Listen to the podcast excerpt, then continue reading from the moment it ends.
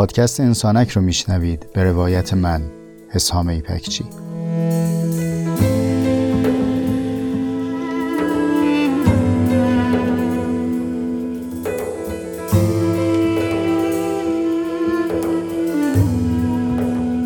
پادکست انسانک مجموعی از جستارهای صوتی است که توی اون تجربیات زیسته و روزمرگی هامون رو با عمقی کمی بیش از معمول روایت می‌کنم.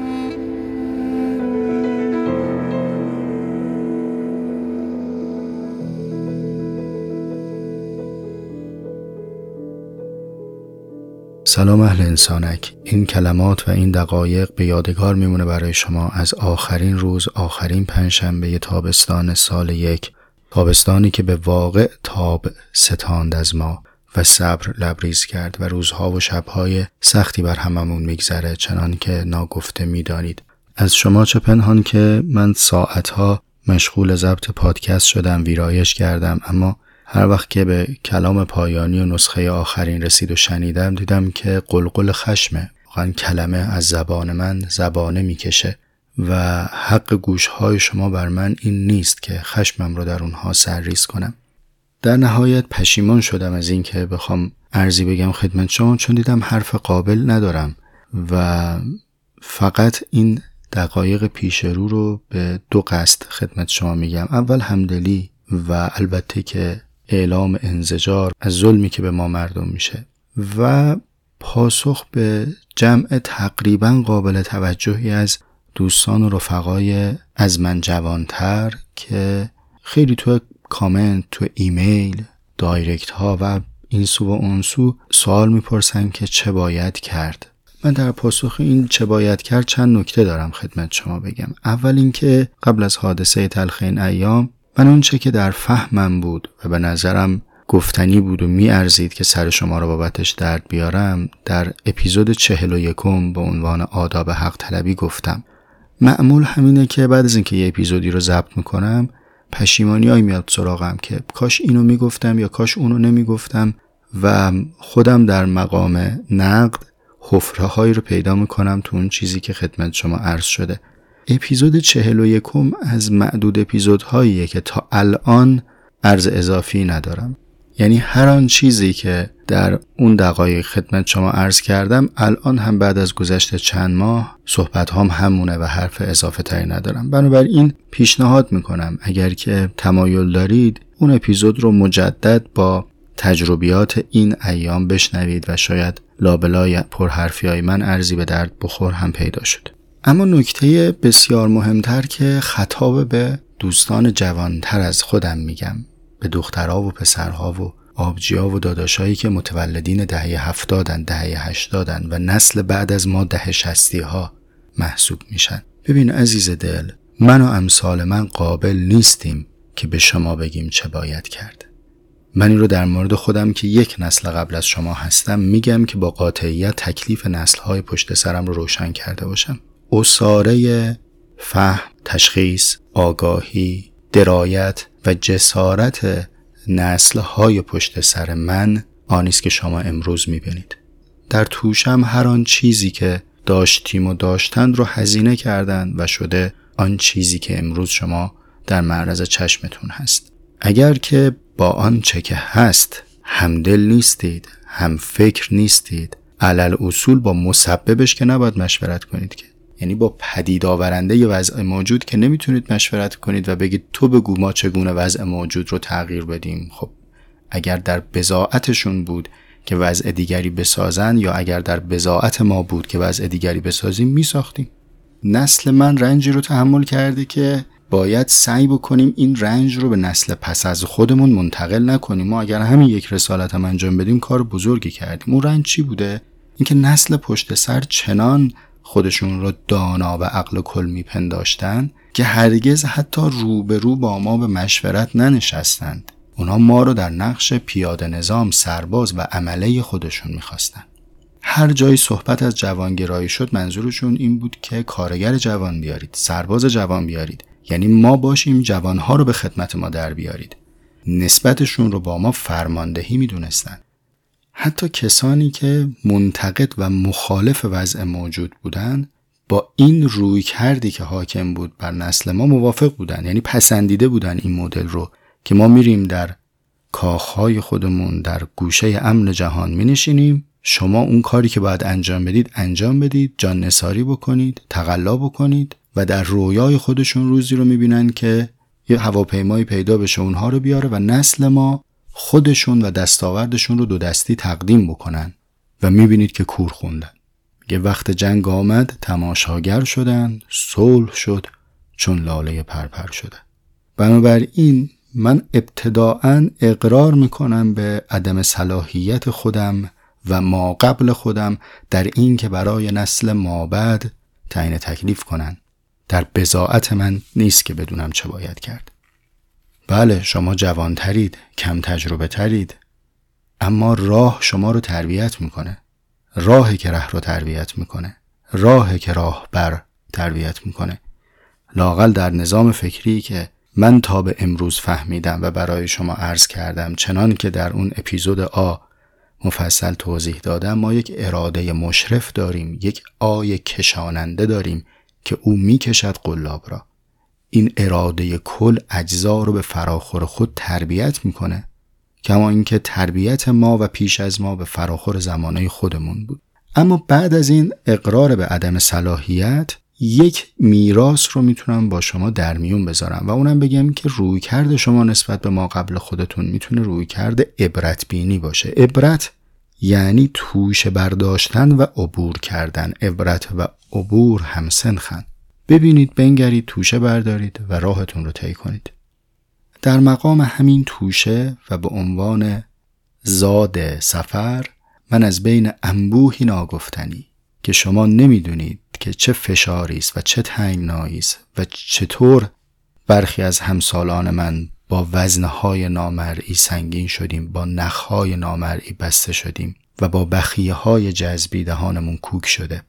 من دو تا یادگار دارم که می‌تونم به شما تقدیم بکنم. تو این بره به نظرم میاد این حرفیه که میارزه عمر شما رو اشغال کنم و این کلمات رو بگم. نکته اول. ببین عزیز دل وقتی که میگم که نسل ما و پیش از ما بزاعتشون از شجاعت، درایت، فهم، شعور و و و چنین بود منظور یک نفر نیست منظور یک مصداق نیست. ما چیزی داریم به نام وجدان جمعی. چیزی داریم به نام آگاهی جمعی. در اپیزودهای پیش از این به فراخور بحث این رو عرض کردم که کسانی هستند که از این آگاهی جمعی بیرون می‌زنند. در نقش یک آوانگارد در نقش یک پیشقراول یک خال سفیدی میشن که نظم خاکستری پیرامون رو افشا می‌کنن. تازه خاکستری ها می‌فهمن ا سفید تویی؟ پس ما خاکستری بودیم یه عمر رو فکر می‌کردیم سفیدیم.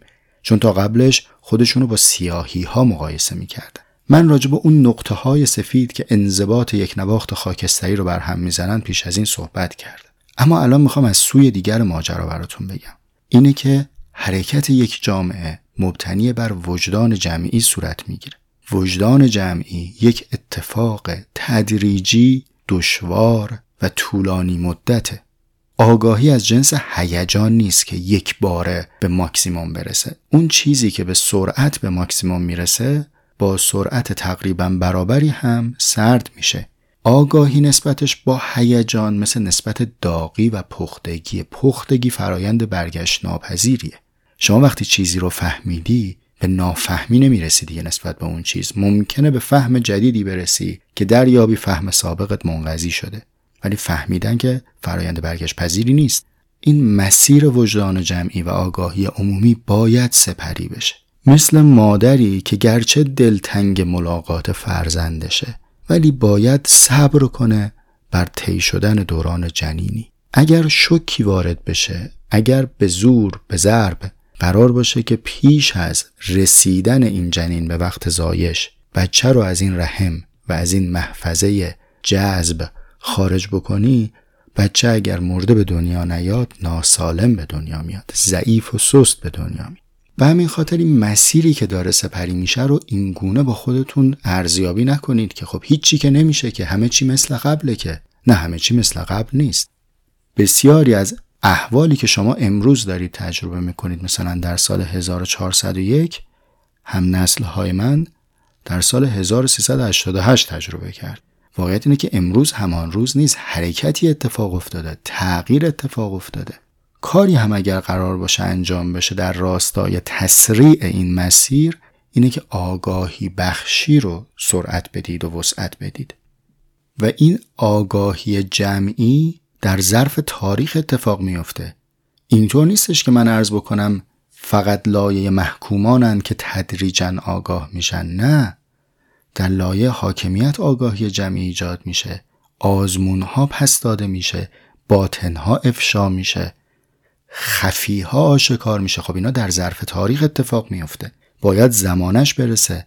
باید مقدراتش فراهم شه. باید پیرامونش حاصل شه. خیلی از آگاهی های جمعی واکنش به رخدادهای پیرامون. خب رخداد در ظرف تاریخ داره شکل می‌گیره. باید زمانش برسه. بنابراین هر کنشگری که تعریف کردید برای خودتون این رو مد نظر داشته باشید که حرکت جمعی بر مبنای آگاهی جمعی شکل می‌گیره. آگاهی جمعی هم امر تاریخمندیه. تدریجی اتفاق میفته و اتفاقا همین آگاهی جمعیه که جامعه ای رو شکل میده. چه چیزی آدم ها رو کنار هم قرار میده؟ فهم مشترک. هرچه این فهم مشترک استوارتر باشه جمعیت تنومندتری رو گرد خودش متحد می‌کنه. و به فهم تا به امروز من کمال آگاهی در زمانی اتفاق خواهد افتاد که ما تمایز بین وحدت و یکسانی رو بفهمیم. وحدت این نیست که همه شکل هم بشیم. وحدت کمال یافته مال زمانیه که ما حکمت تنوع رو بفهمیم. بدونیم درستش اینه که رنگ به رنگ باشیم. هیچ رنگی به تنهایی اگر روی بوم کشیده بشه نقاشی حاصل نمیشه. ما چیزی به نام رنگ زیبا نداریم. شما زیباترین رنگ رو انتخاب کنید و همه اطراف خودتون رو با اون رنگ بپوشونید. ببینید آیا زیبایی رو تجربه می‌کنید؟ زیبایی در تمایز هاست زیبایی در تبعیض هاست. اما تبعیضی که عاقلانه باشه هارمونی داشته باشه نسبت معنامندی داشته باشه. این از اوج اتحاد به فهم من. حالا از اوج یا کمال یقین بگم. کمال یقین زمانیه که ما تمایز او رو با لجاجت دریابیم. لجاجت چیزی از جنس مرغی پاداره است اما یقین امر سیاله در حال رشده. خب اینها آهسته آهسته شکل می‌گیره و من ارزم اینه که اگر مسافر راهی هستید بلندای راه رو درست تخمین بزنید. سفر صد روزه رو با توشه یه روزه اگر بری کم میاری. اما اگر بدونی که این سفر سفر صد روزهیه به اقتضای سفر خودت رو مجهز می‌کنی و راهی میشی. و اما عرض دوم و آخرم به شرط چاقوی یادگار می‌خوام بگم به شما. این که میگم به شرط چاقو یعنی به رسم پادکست انسانک دارم از تجربه زیسته خودم میگم. دوازده سیزده سال قبل که من احوالی رو تجربه می‌کردم شاید نزدیک باشه به احوال بعضی از شماها در امروز. از شما چه پنهون که لبریز غم و خشم بودم. نسبت خودم رو با آرزوهام گم کرده بودم. بلخص در آرزوهای جمعی فکر می‌کردم که خب دیگه تمام شدم. دیگه نسبتی بین من و این جامعه برقرار نمیشه و من هرگز مجال ابرازی پیدا نخواهم کرد. اما برای اینکه مبتلای به یأس نشم یک راهی رو پیش گرفتم که امروز بعد از عرض کردم گذشت نزدیک به دوازده سیزده سال می‌تونم به شرط چاقو این راه رو به شما پیشنهاد بدم. یه چیزایی هم اون روز نمیفهمیدم که الان می‌فهمم. اونها رو هم به عنوان دورچین می‌ذارم سر سفره. ببینید میلتون هست بردارید یا نه. ببینید در آن روزهای یأس و تلخ و زخم و تنهایی برای خودم یک منشوری نوشتم. گفتم مثلا حسام این زمانه توست این استعداد و توانایی توست این ناتوانایی های توست. علاقت آن سو محدودیت ها و دلبستگی ها سوی دیگر اشمعزاز ها و بیزاری ها این سو بالاخره یه کلیتی از خودت رو داری. من این تجربه رو در سن 28 سالگی داشتم. حالا شما شاید کمتر و بیشتر به این نقطه برسین بر اساس این مساله معماری کن نقشه بکش. چه حسامی رو می‌خوای نقاشی بکنی؟ چه حسامی رو می‌خوای بنا بکنی؟ من به اقتضای فهم اون روزم یه چیزایی نوشتم. به عنوان مثال من سالها وقت گذاشتم تحصیل دانشگاهیم در رشته حقوق بود. بعد در اون مقطع به این جنبندی رسیده بودم که حقوق برای من دیگه کفایت نداره. مثل توری بود یا قلاب ماهیگیری بود که با خودم آوردم تو کویر. الان باش کاری ندارم. پس باید یه چیزای دیگه یاد بگیرم. خب این چیزای دیگه هم دانشگاه نمی‌خواستم یاد بگیرم. عمری که باید صرف می‌کردم برای دانش اخته علم سترون شده و کتابهای از ممیزی گذشته رو صرف کرده بودم. حالا مسیر دیگه رو دوست داشتم تجربه کنم. خب چی می‌خوای یاد بگیری؟ اینو می‌خوام یاد بگیرم. کتاباش چیه؟ منابعش چیه؟ هفته ها سرم به این گرم شد منابع پیدا بکنم فهرست پیدا بکنم. این نقشه کامل شنی می‌خوام عرض بکنم. این اتفاق یک باره و یک لحظه ای نیست. به تدریج رسیدم به این نقشه که من می‌خوام چنین کاری بکنم. و بعد شروع کردم این نقشه رو زیستن. یکی از اتفاقات جالبش این بود که من تا قبل از اون سالها آرزو داشتم که روزنامه نگار بشم. همیشه فکر می‌کردم که ازم روزنامه نگار خوبی برمیاد و قلمم بد نیست و حرفای گفتنی دارم دل کندن از این آرزو برام خیلی دشوار بود. اما وقتی دو دو تا چهار تا دیدم نه. این دیگه برا من امکانش فراهم نیست. اگر قرار باشه حرف خودم رو بزنم نمی‌تونم حرف بزنم. و اینو از ردیف آرزوام حذف کردم. مثلا تو پلنم نیاورد. اینو تعمدن دارم به شما میگم. راه طی شد. ده سالی از این واقعه گذشت. دقیقا ده سال. و در هفته های پایانی سال 98 که ماجرای قرنطینه پیش اومد انزوایی بر همه ما تحمیل شد و بر من بیش از خیلی ها که به ظاهر راه رو از آن چیزی که بود سختتر کرد. اما چه اتفاقی افتاد؟ این بود که من طبق اون برنامه یک دهه مسیر طی کرده بودم. حالا خوب گوش کنید. امروز بر اساس مقتضیات امروز شما دارید جهان را می‌بینید. اما به سرعت باور نکردنی این مقتضیات دگرگون میشه. و شما اگر توشه رو بردارید زمان ابزارهای نوینی رو در اختیار شما قرار میده. اونی که می‌تونید بردارید و بردارید. اونی که نمی‌تونید بردارید رو منتظر باشید و ببینید چه رو خواهد داد. در سال 88 که چیزی به اسم پادکست نبود. من همون یه وبلاگی که داشتم هم باید میبستم. اما در سال 98 می‌شد از دل یک زیرزمین با یک میکروفون با هزاران نفر حرف زد. من اگر روزنامه نگار می شدم نمی‌دونم تیراژ هر شماره روزنامه یا هر یادداشتی که می نوشتم چقدر می شد چون الان دنبال کننده روزنامه ها نیستم. ولی احتمالا این اتفاق نمی افتاد که از یک شب تا صبح چند هزار نفر وقت بگذارند و شنونده من باشند این ابزار در اون زمان نبود. حتی من از ردیف آرزام حذفش کردم. اما جلوتر زمانه به من بخشید. یه اتفاق دیگری هم که افتاد این بود که من دچار یأس نشدم. یأس بلاس یأس گردابه. در یأس نمیشه جلو رفت فقط دور خودت میچرخی. اینو یادم رفت تو دقایق اول بگم. وقتی میگیم آگاهی جمعی بعضیا فکر می‌کنن آگاهی جمعی یعنی اینکه صبح تا شب اخبار رو مرور کنن. ببینید حد تعادلی وجود داره. اونی که میگه من اصلا با اخبار کار ندارم ورودی ذهنتو به خبرهای بد ببن این انسان سطحیه. اصلا بر اون نمرده به فتوای من نماز کنید چون نمی‌دونه که یک کتابی هست الان کتابم دم دستم نیست. این دقایق تقریبا بدا هست کتاب در جهان بودنه و اونجا یک بحثی رو از قول هایدگر طرح می‌کنه که با عنوان حال و هوا ترجمه کرده. ما در حال و هوای جامعه خودمون زندگی می‌کنیم. منقطع که نمیشیم که. یعنی چی ذهن تو ببند خبرهای بد نیاد؟ تو در خبر زندگی می‌کنی. تو در واقعه زندگی می‌کنی. اما در مقابل یک روی افراطی هم داره این قصه و اون اینه که برخی تصور می‌کنن صبح تا شب خبر خوندن کنشگریه. نه عزیز این اطلافه اطلاف سرمایه ذهن و عمره. مثل اینکه یه مسافری فکر کنه صبح تا شب چشمش به نقشه باشه مسافر محسوب میشه. یا یه راننده به جایی که جلوش نگاه بکنه دائم چشمش به درجه های صفحه کیلومتر و بنزین و حرارت باشه. خب اینها رو باید دید. یعنی اونی که میگه اینو نبین نگاهت به مقصد باشه سطحی می‌بینه. ولی اونم که مقصد رو نمی‌بینه جاده رو نمی‌بینه فقط درجه ها رو داره می‌بینه اخبار ماشین رو داره رصد می‌کنه اونم اشتباه می‌کنه. حد میانه و عاقلانه ای وجود داره. غرق شدن در حوادث یأس میاره. داشتن اون برنامه من رو کمک کرد که دچار یأس نشم و مسیر رو پیش برم. من راهم مشخص. این راه هم راه یک نفر است. یعنی تو نمی‌تونی بیای به من بگی برای من مسیر زندگی بنویس. مسیر زندگی تجربه توه کشش و علاقه توه. تو هم نمی‌تونی برای دیگری بنویسی. یه کمک دیگری هم کرد به من. و اونم اینه که خب دیدید ترند نویسی و بر اساس وقایع روز واکنش نشون دادن و اینها خیلی بابه در زمانه ما.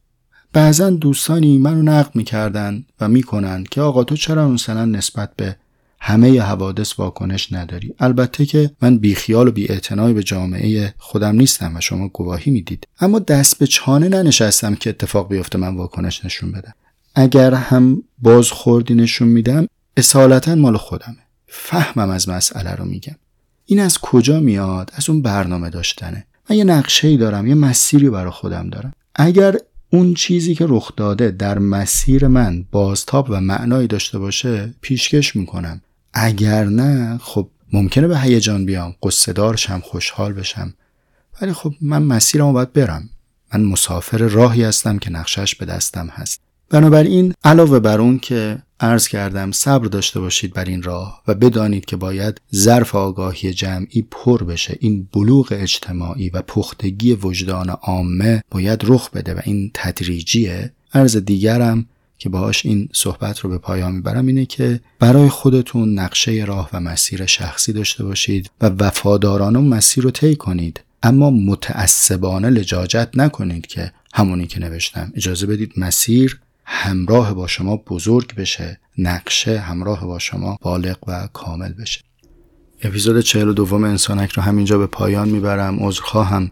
اپیزود بدون بزک و آرایشی شد ولی از سکوت بهتر بود و نخواستم که این سکوت حمله بر بی تفاوتی و بی به پرسش ها و محبت های شما باشه. برای همه شما تندرستی و آگاهی آرزو دارم و سخن پایانی این که از مقصد بیخبرم اما به رغم خشم ها و غم ها و شکستگی ها و خستگی ها من راه رو دوست دارم. به پیمودن امیدوارم. و گردنه های سخت و جاده های سنگلاخ هم بخشی از مسیر زندگیه. بخشی از تجربه زیستنه و ما مشغول بزرگ شدنیم ولا به درد. ما مشغول قد کشیدنیم ولا به سختی و ما مشغول جوانه دادنیم ولا در شورزار و همین پویندگی و همین پیش روندگی مقتنمه و وقتی مسیر رو دوست داشته باشی خیلی بیتاب مقصد نیستی. صبور و پاورجا و استوار باشید